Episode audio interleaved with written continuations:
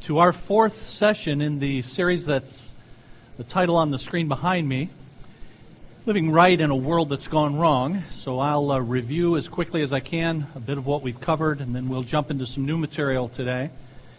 But welcome to everyone. Glad you're here. I wanted to make one announcement, and that is about our Memorial Day picnic one week from tomorrow on Memorial Day at noon at the uh, Lake Erie Metro Park.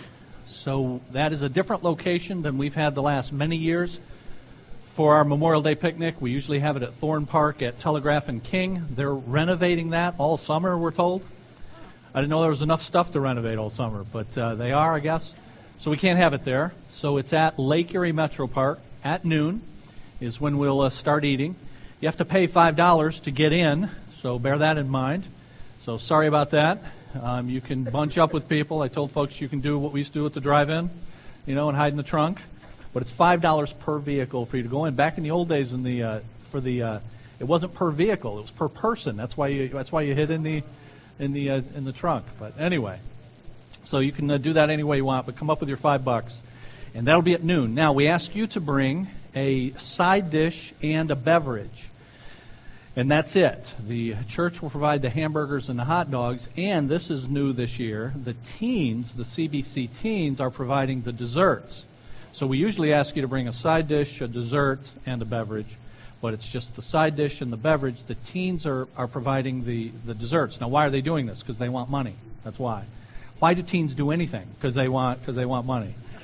They want it for a good cause, though, and that is they want to go to camp uh, it's actually a leadership retreat that they're having down in Cincinnati, and they'll, they'll have a great time, but they're trying to raise money for that. So it's for a worthy cause, and so for a donation, they are making the desserts. If you forget to bring your money, you know, feel free to have dessert, but for whatever donation, so they're going to provide provide that, uh, the desserts, and then you bring a side dish and a and a beverage for that. Okay. All right, that uh, covers our announcements. Then just uh, write down, if you would, the Memorial Day the Memorial Day picnic, and we'll look forward to a great time together. We've been looking at this subject, how to live right, living right in a world that has gone wrong. This is our fourth session. In the three previous sessions, very quickly, we've defined what the world is. And the world, according to the Bible, is not primarily the, the earth, it's not the physical world where we live, but it is a system of values and priorities and desires and, and loves that are expressed in, in culture. And so I define worldliness this way worldliness is fallen values expressed in culture. So any culture at any given place right now or at any time in human history is expressing uh, fallen values, and that's what the Bible describes as, as worldliness. So be not conformed to this world, but be transformed by the renewing of your mind. Romans 12, 2. And uh, you, you, we are called to keep ourselves unspotted from the world in James chapter 1 and verse 27. But we're not told to physically leave the world because the physical world is not the problem. It's the values, desires, allegiances, and priorities of the, of the world as expressed in, in culture. And so Jesus said, You are to be in the world. John chapter 17. Uh, Paul said in 1 Corinthians chapter 5, 1 Corinthians chapter 5, verses 9 and through 11, verses 9 through 11, he makes very clear that uh, we cannot separate ourselves from the people of the world. That's an impossibility. And so, contrary to what many Christians have done over the years, the solution to worldliness is not isolation. Because the problem with worldliness is not the place. The problem is the values, allegiances, desires, loves, priorities. And so Jesus says in John 17, you're to be in the world, but not of the world. Physically in it, but your values, priorities, desires, allegiances are derived from a source other than those of the world. In it, not of it. So there have been, in Uh, the history of the church, a number of attempts to try to get that relationship correct. Jesus says the correct way is be in and not of. But, as I've told you, there are people who've tried to be not in and not of. That is, they want to display a different set of values, but they want to do it without worldlings. So they isolate themselves. This would be Amish, this would be monasticism, not in and not of. But you can be both in and of, in the world and of the world. Who's that? That's your average pagan. In it, of it, love it. This is what we're about. Or you can be uh, not in the world, but of the world. That's the fourth possible relation. Not in it, but of it. And that's your average evangelical today. Have our own parallel world, have our own stuff that we do, but in terms of our values, our allegiances, our desires, very much like what the world has. Not in it, but of it. Okay? But Jesus says the, the right way is to be in it, not of it. And so that's the problem that we have in trying to live right in a world gone wrong, that we need to be in it, not of it, but that's much easier said than done. So I want to give you, I'd like to give you five things, okay, that some of them we've, we've covered. I'll just review them, and then we'll look at some new, but the five things are, several we've looked at. One is the issue. I'll call it the issue. The issue is we need to be in the world, not of the world. But then, second, is the problem.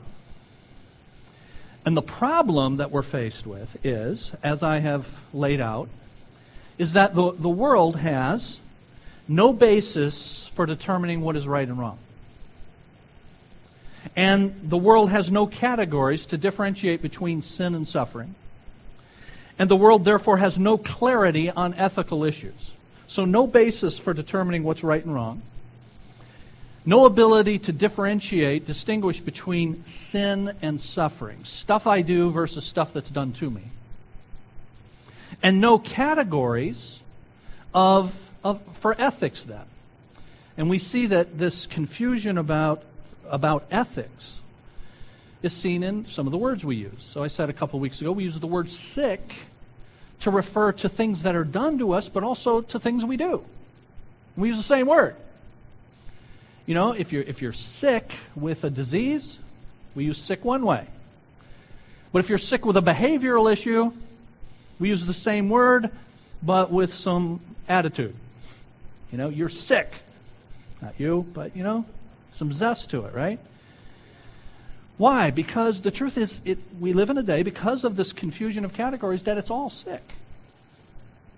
It's all stuff somehow that's been done to us.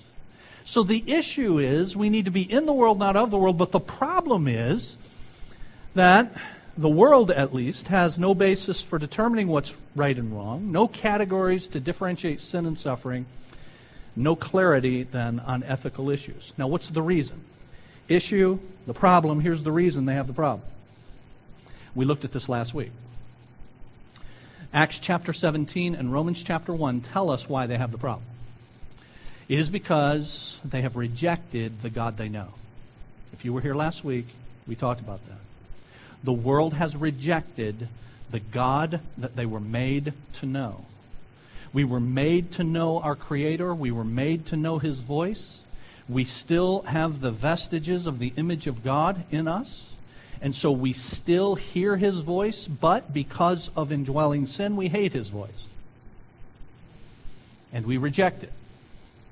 So Romans chapter 1 and verse 28 says, Because they did not think it worthwhile to retain the knowledge of God in their thinking.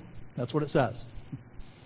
They did not think it worthwhile to retain the knowledge of God in their thinking. In other words, I don't want to think about God. He gave them over to a depraved mind to do those things which ought not be done. We live in that world. But the reason that we live in that world that is messed up is because of what the Bible calls foolishness. Not, not ignorance, foolishness. Failure to apply and appropriate what we know.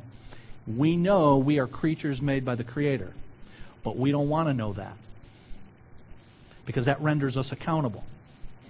Rejecting that renders us foolish says the Bible. So you've got the issue, be in the world, not of the world. You've got the problem, no basis for right and wrong, no categories to differentiate sin and suffering, no clarity then about ethical issues. You've got the reason for the problem, which you could summarize as just, as just foolishness. And so Francis Schaeffer, the late, great Francis Schaeffer, one of the many people, you know, I want to meet when I get to heaven Died in, I think, 1983 after writing 22 really cool books that I have in five volumes. And if you don't have Francis Schaeffer's books, I recommend you get them if you're interested in any of this stuff. But he wrote a book, kind of his magnum opus book. Uh, it was called How Shall We Then Live? Question mark. And the title suggests it all. The then part. How shall we then live? Well, then, in light of what you accept as being true, world, how can we live? How shall we then live on the basis of the presuppositions that you accept as being true? And he wrote this, this fabulous book about that. Uh, Charles Colson, who just died, what, a month ago? Within the last month? Charles Colson uh, wrote an updated, sort of an updated version of that book called How Now Shall We Live? And the idea was just to update it. You know, the, the thing that Schaeffer said in the 80s is still true now. we haven't corrected the foundational problems, and therefore we are still, we are still stuck with the, the results. Which then brings me to you've got the issue is that we need to be in the world, not of the world. You've got the problem, the world can't figure it out. The reason they can't figure it out is because the world is foolish.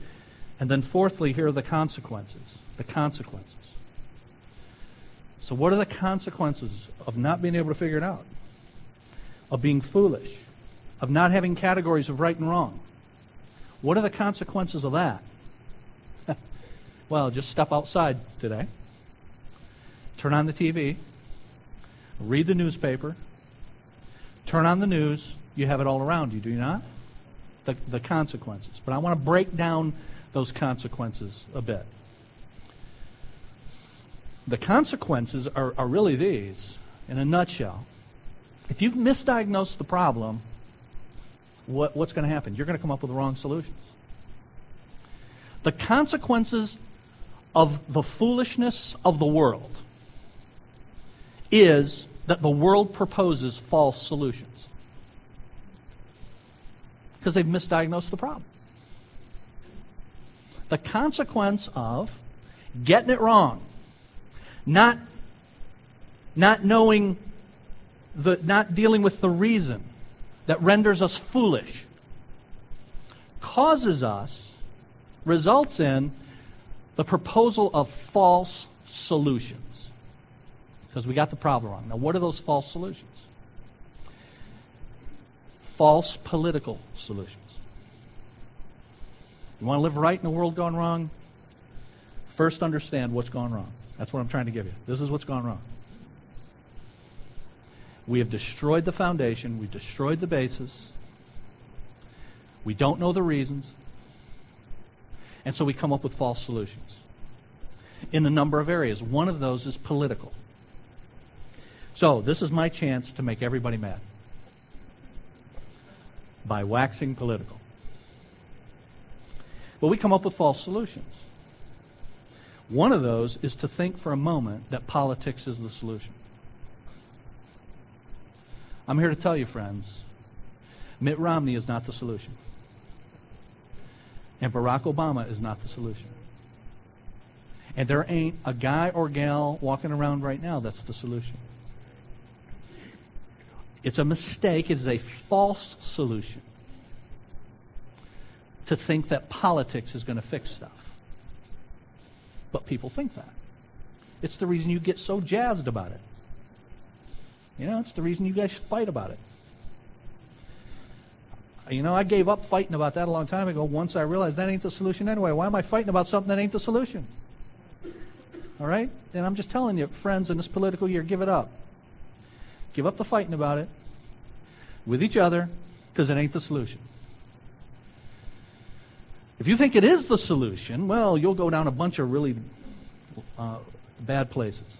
You'll think it's the solution if you think the problem is that people are deprived rather than depraved. You'll think politics is the solution if you believe that people are deprived rather than depraved. The Bible teaches that the problem is, as we're going to see, internal to us.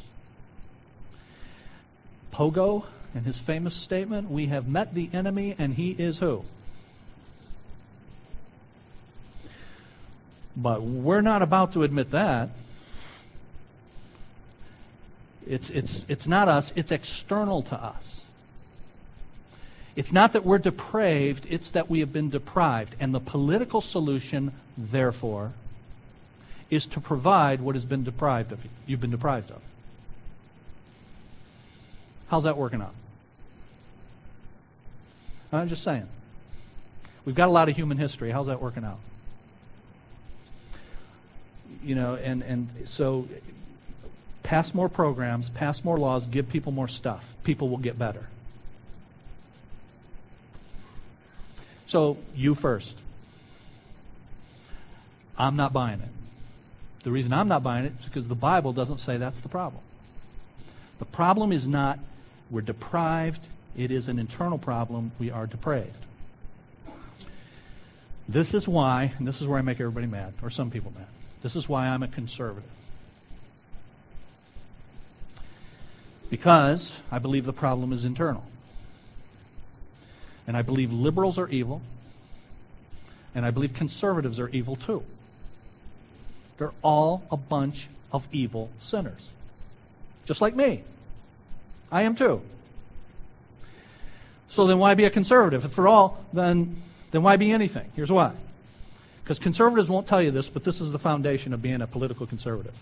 You think people are evil. And so you don't want to give them more stuff because they won't use their stuff in the way they're supposed to use it. Well, then, then why are Republicans, guys like Mitt Romney, why are they very much capitalists? Why are they very much free enterprise people? Here's why because they believe people are evil. He won't tell you this, but he believes people are evil. Our system, capitalism, is based on the idea that people are sinful. Have you ever considered that?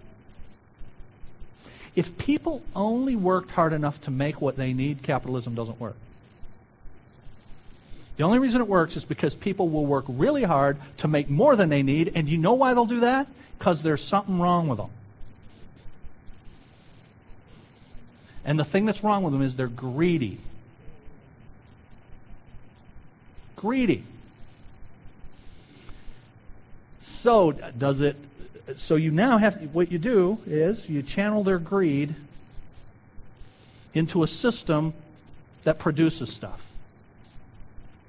That's what we've got. Adam Smith said as much.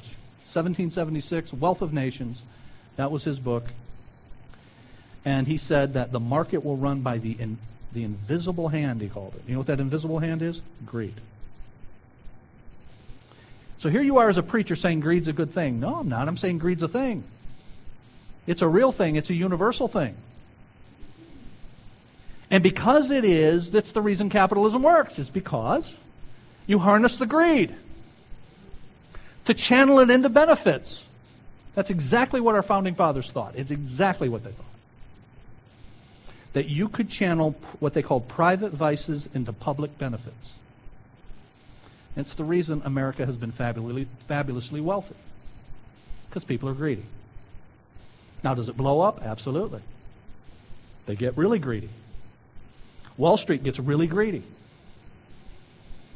You know, what is the stu- what's the instrument? What is it? The uh, the derivatives thing?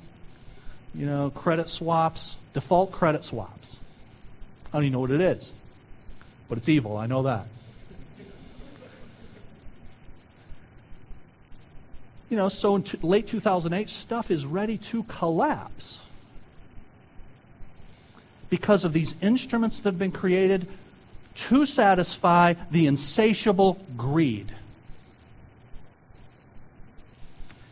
So we need checks on those people. I'm, I'm okay with regulation because they're greedy. Let them get in there and play, but keep them in some bounds. But the truth is, they'll always try to find ways to get outside the bounds because they're greedy. So here, this is also the reason that I'm a preacher instead of a politician. I initially wanted to go into politics. Some of you know that. And then I realized I have to tell people, you know, you're really evil. I'd love to have your vote on November 4th. You are an evil, depraved swine. And I thought, you know, it's just not going to win me too many votes. So I'll get a church and I'll tell you guys every Sunday, you're an evil, depraved swine. But I'm, in all seriousness, that's the truth of the matter. People are depraved rather than deprived. But if you don't get that, you will think that politics can be the solution. Politics is not the solution. You will propose other solutions if you get the diagnosis wrong. Sociological solutions. And so the solution is for us to learn to live with each other in society, to learn to make trade offs, because if I don't treat you right, you won't treat me right. So we need to teach our kids to, to do that. We need to learn to do that. And if we can, if we can structure things in a way and, and inculcate in people the idea that life is full of trade offs, and if I want benefits from you, then I've got to be kind to you, and then it'll sort of work. But depraved people don't get that. I mean, it all sounds good. But if you're depraved, if you're sinful, you don't get that. I mean, any of you that have kids in school, or remember having kids in school, or remember being a kid in school, you know that the minute you get other people together and you say, Johnny and Susie, there's trade offs, and you have to share, you know, that, that what do you get? Bangs over the head, mine, everything's mine. The kid never heard the word mine, but the first word out of their mouth is not mama, not daddy, it's mine. Because that's what sinners do. Now, I'm not against teaching sharing, I'm very much for it. I think it's all good, it's all right, but it's not the solution. If you think a sociology, sociology is the solution, you will pin your hopes on education. Educating with what? What are, you going to, what are we going to teach our children? What are we teaching our children? We're teaching our children that they are, in effect, a blob in the cosmos, in another in an impersonal, meaningless world. So who am I accountable to? How does my life have meaning? When I inevitably have the struggles and the angst that goes with adolescence in the teenage years. Those of you that are teachers see it all the time with these with these young people. In our educational system, you'll get arrested if you give them the right solution. But we're going to pin our hopes on education not me. It's not a political solution. It's not a sociological solution. It's not a, not a psychological solution.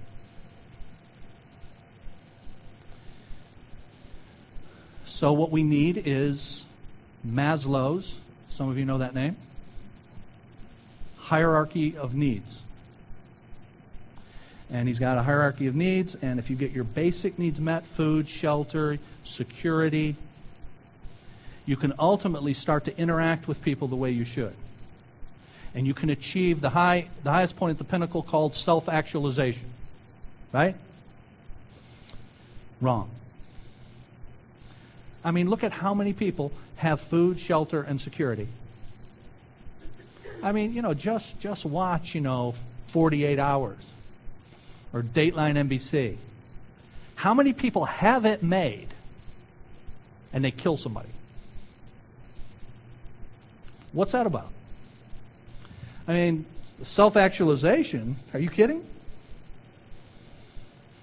So we look for political solutions, sociological solutions, psychological solutions. Now, here's what they all have in common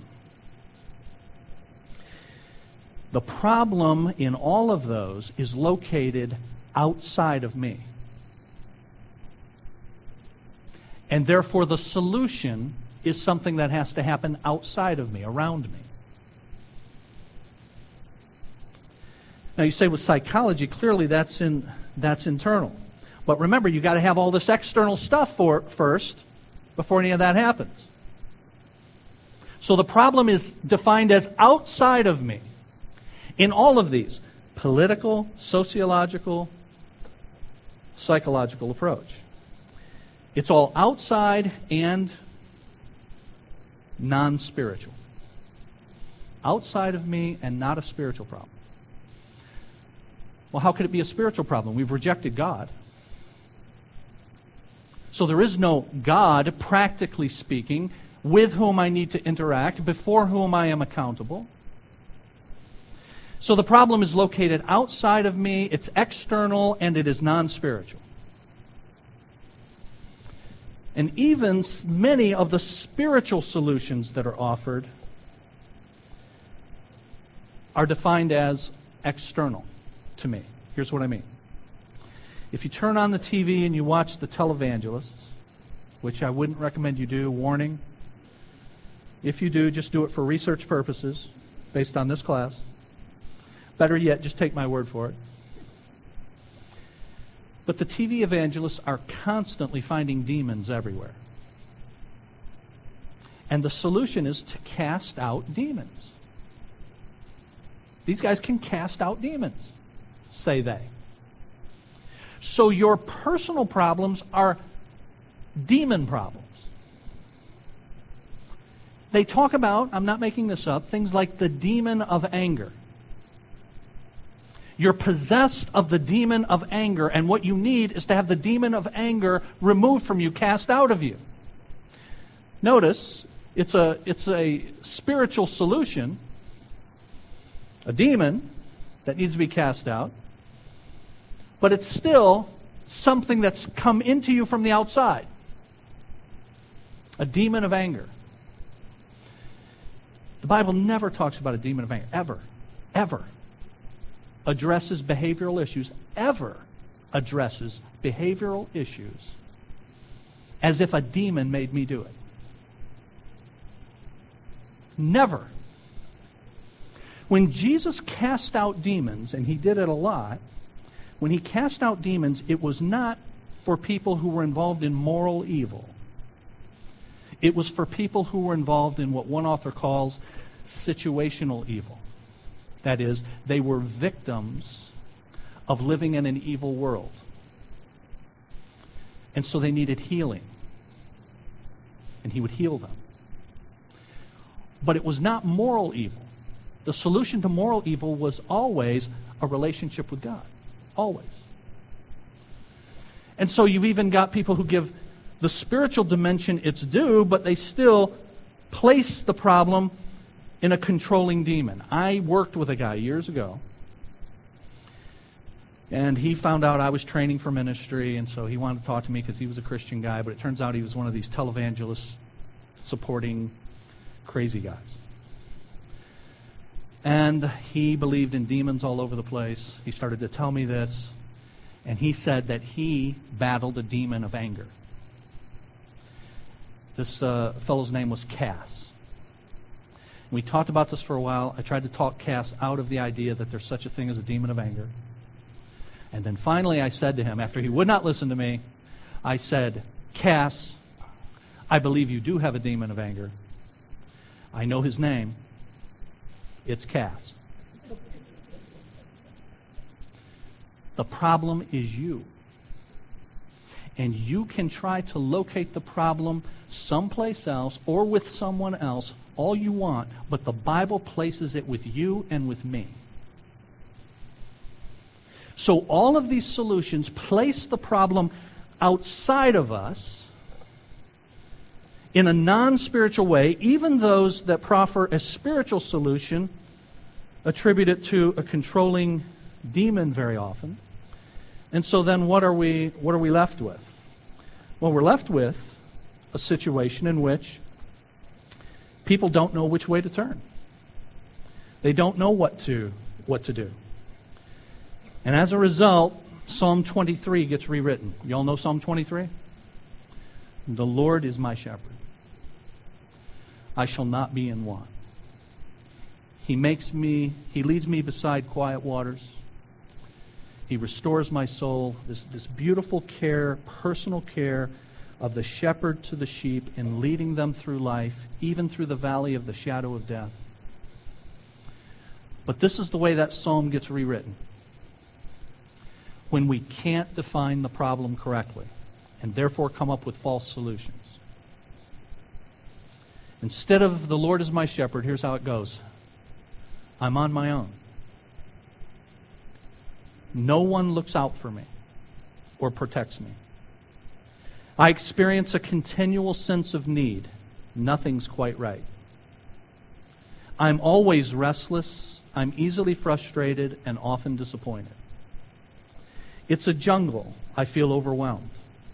It's a desert. I'm thirsty. My soul feels broken, twisted, and stuck. I can't fix myself. I stumble down some dark paths. Still, I insist I want to do what I want, when I want, how I want. But life's confusing. Why don't things ever really work out? I'm haunted by emptiness and futility, shadows of death. I'm going to keep reading, but let me just stop there. There's a song that's fairly current. I'm always behind the times, but fairly current. If it makes you happy, it can't be that bad. But if it makes you happy, then why are you so sad? And that's exactly that is exactly the situation that people find themselves in. I'm chasing my tail for what I think will make me happy, what I think the solution is, but I constantly find myself confused. Why don't asking why don't things really work out? I'm haunted by emptiness and futility, shadows of death. I fear the big hurt and final loss.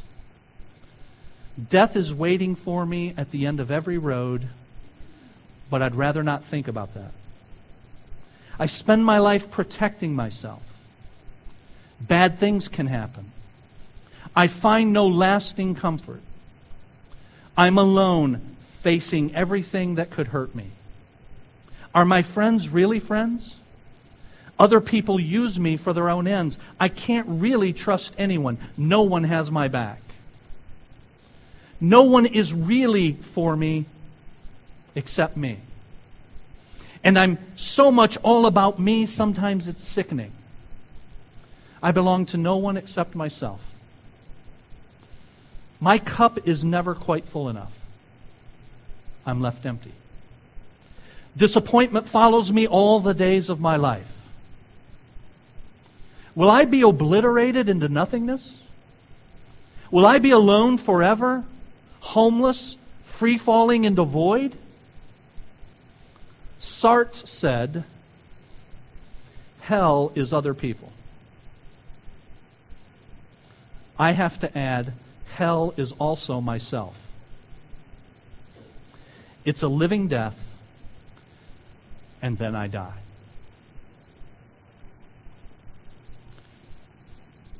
That is, that is really sad, isn't it? And that is really accurate. That's why uh, Thoreau was correct when he said, most people lead lives of quiet desperation. That's the situation most people are in. Suffering, but suffering because we're in a world gone wrong, but they have misdefined the problem and therefore have come up with false and always disappointing solutions. Now, here's the good news. You say, cool, how about that? Some good news. The good news is the, gospel, the, the very word gospel you all know means good news.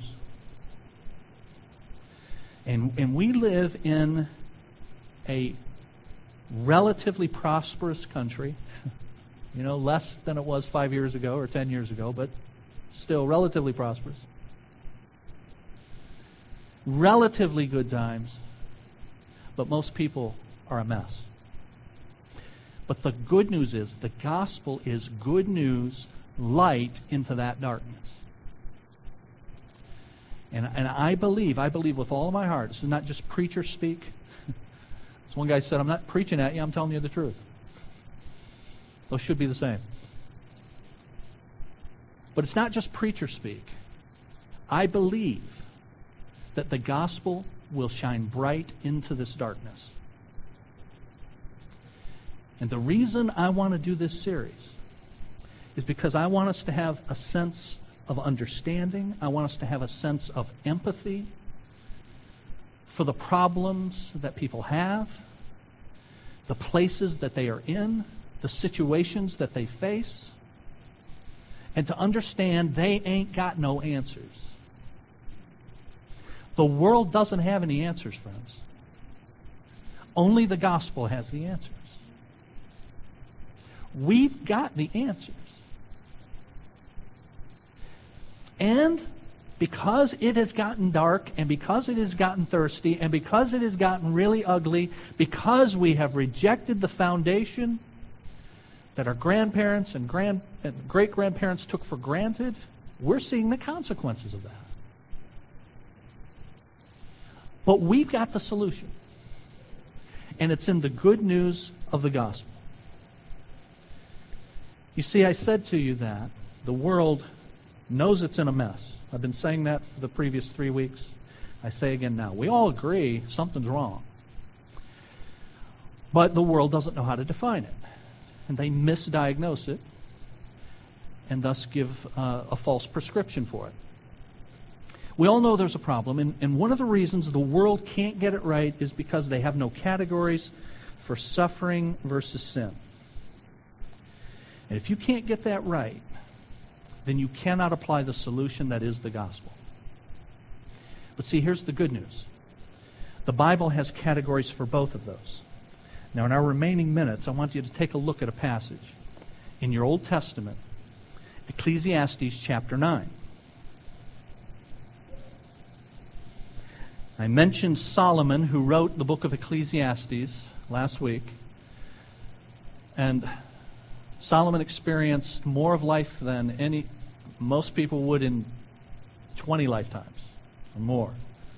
And he wrote about it in a book called Ecclesiastes. And he said, trying to find fulfillment in all the stuff that you think will make you happy but really makes you sad. and he lists what they all are sex and money and power and, and pleasure. He, he did them all. And he keeps saying meaningless. All of them are meaningless. They are like chasing after the wind. But here's what it says in chapter 9 and verse 3.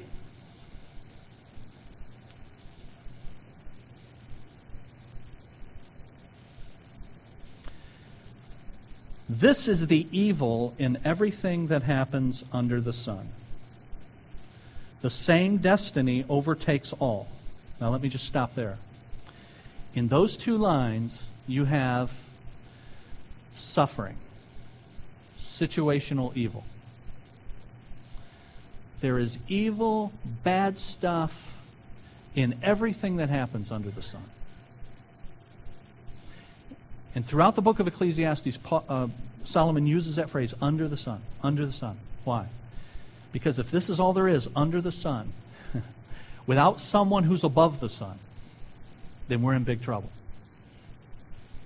But under the sun, just confined to this rock in the solar system, in the universe, if that's all there is, there is all this evil under the sun. That's situational e- evil. That is suffering. That's stuff that happens to us just because we live in a fallen world. But then he goes on to say, the hearts of men, moreover, that is, in addition to that, are full of evil. And there's madness in their hearts while they live. And afterward, they join the dead. Do you see in one verse the Bible has both of those categories? Situational evil and suffer- suffering, stuff that's done to us because we live in a fallen world. But it also says, and moreover, our hearts are evil.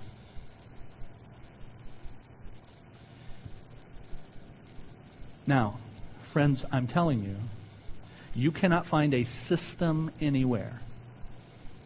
Good luck. Keep looking.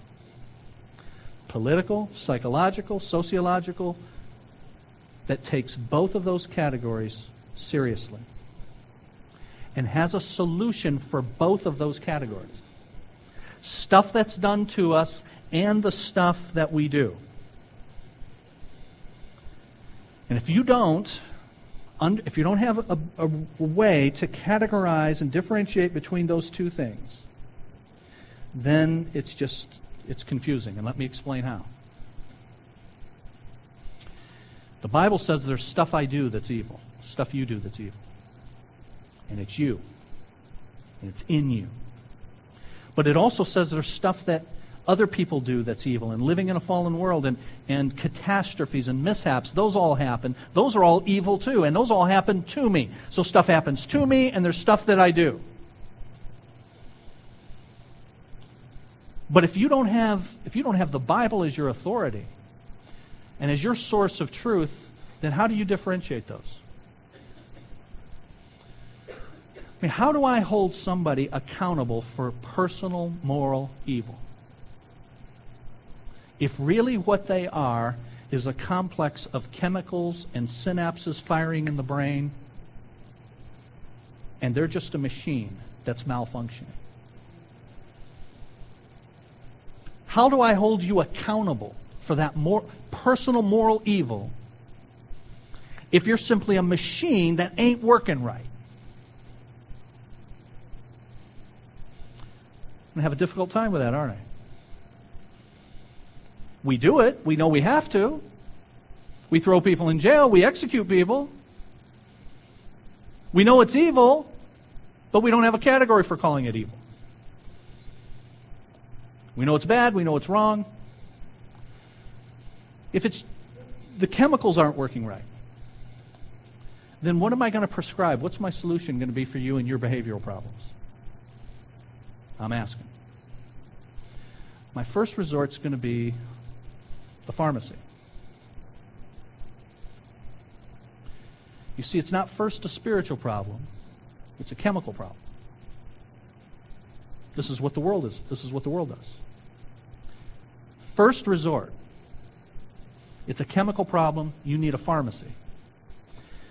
And so, as a result, people are going to be given false solutions. There's something wrong with you that can't be fixed.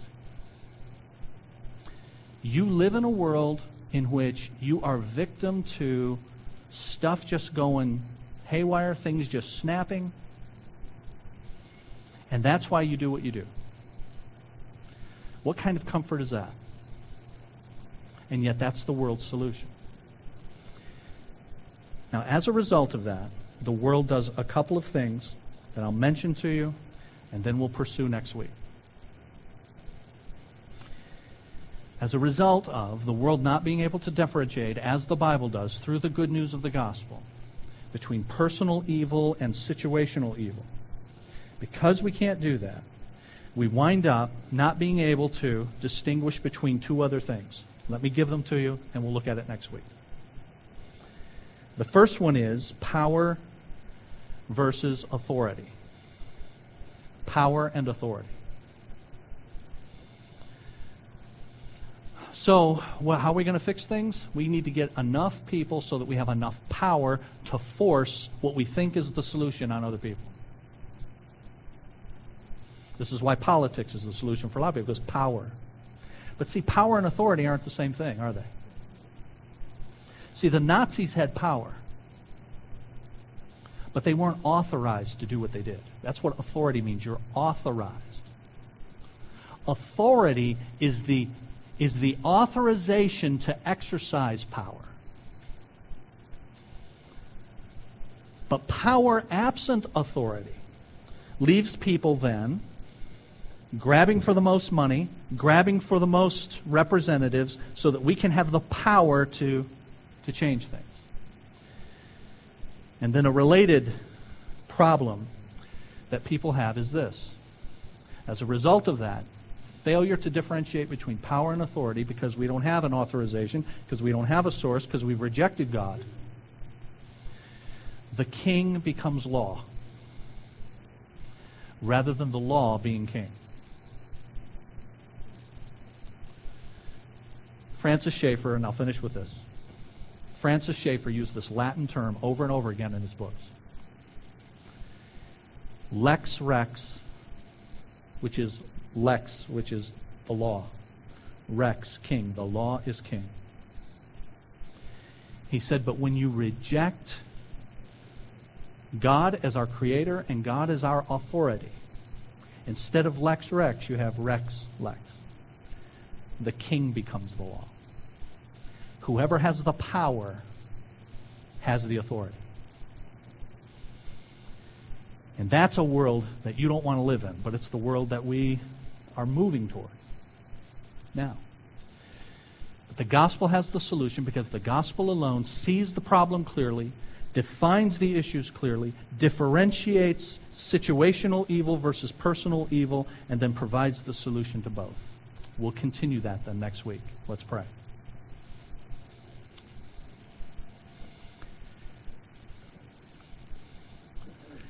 Father, we thank you that you have not left us to grope in the darkness. And the fact is, we live in a world that is dark. Despite the trappings, despite the happy faces, most men live lives of quiet desperation. And most people fit into the anti Psalm 23 that we looked at. We thank you that you have not left us, though, to grope in this darkness but that the gospel, your Bible, your word, pierces the darkness with light. We thank you for giving us the light and the ability to see that light through Jesus. And we thank you for allowing us to be your ambassadors of light into this otherwise dark world. I pray, Lord, that you will help us not to despair, but rather help us to see that in the midst of all of this difficulty, the gospel stands alone and apart from the world's solutions as the solution. And I pray that you will help us to not despair because of what is going on around us, because we know that all of it is according to your calendar, all in your control. And therefore, we never need despair. But Lord, we are concerned, to be sure, about our world, about our friends and our neighbors and our family members. We are concerned because the problem is misdiagnosed, and therefore incorrect solutions are offered, even harmful solutions are offered. Help us, Lord, this week to contemplate the many ways that we are, we are given false presentations. Help us to see how the gospel is different, diametrically opposed to many of the solutions, most of the solutions that are offered. Help us to apply the truth of the gospel, the light of the gospel to our own lives and to the situations in which we find ourselves and those that you give us opportunity to speak with. Grant us safety this week, we ask you. Bring us back together next week. We pray in the name of Jesus. Amen.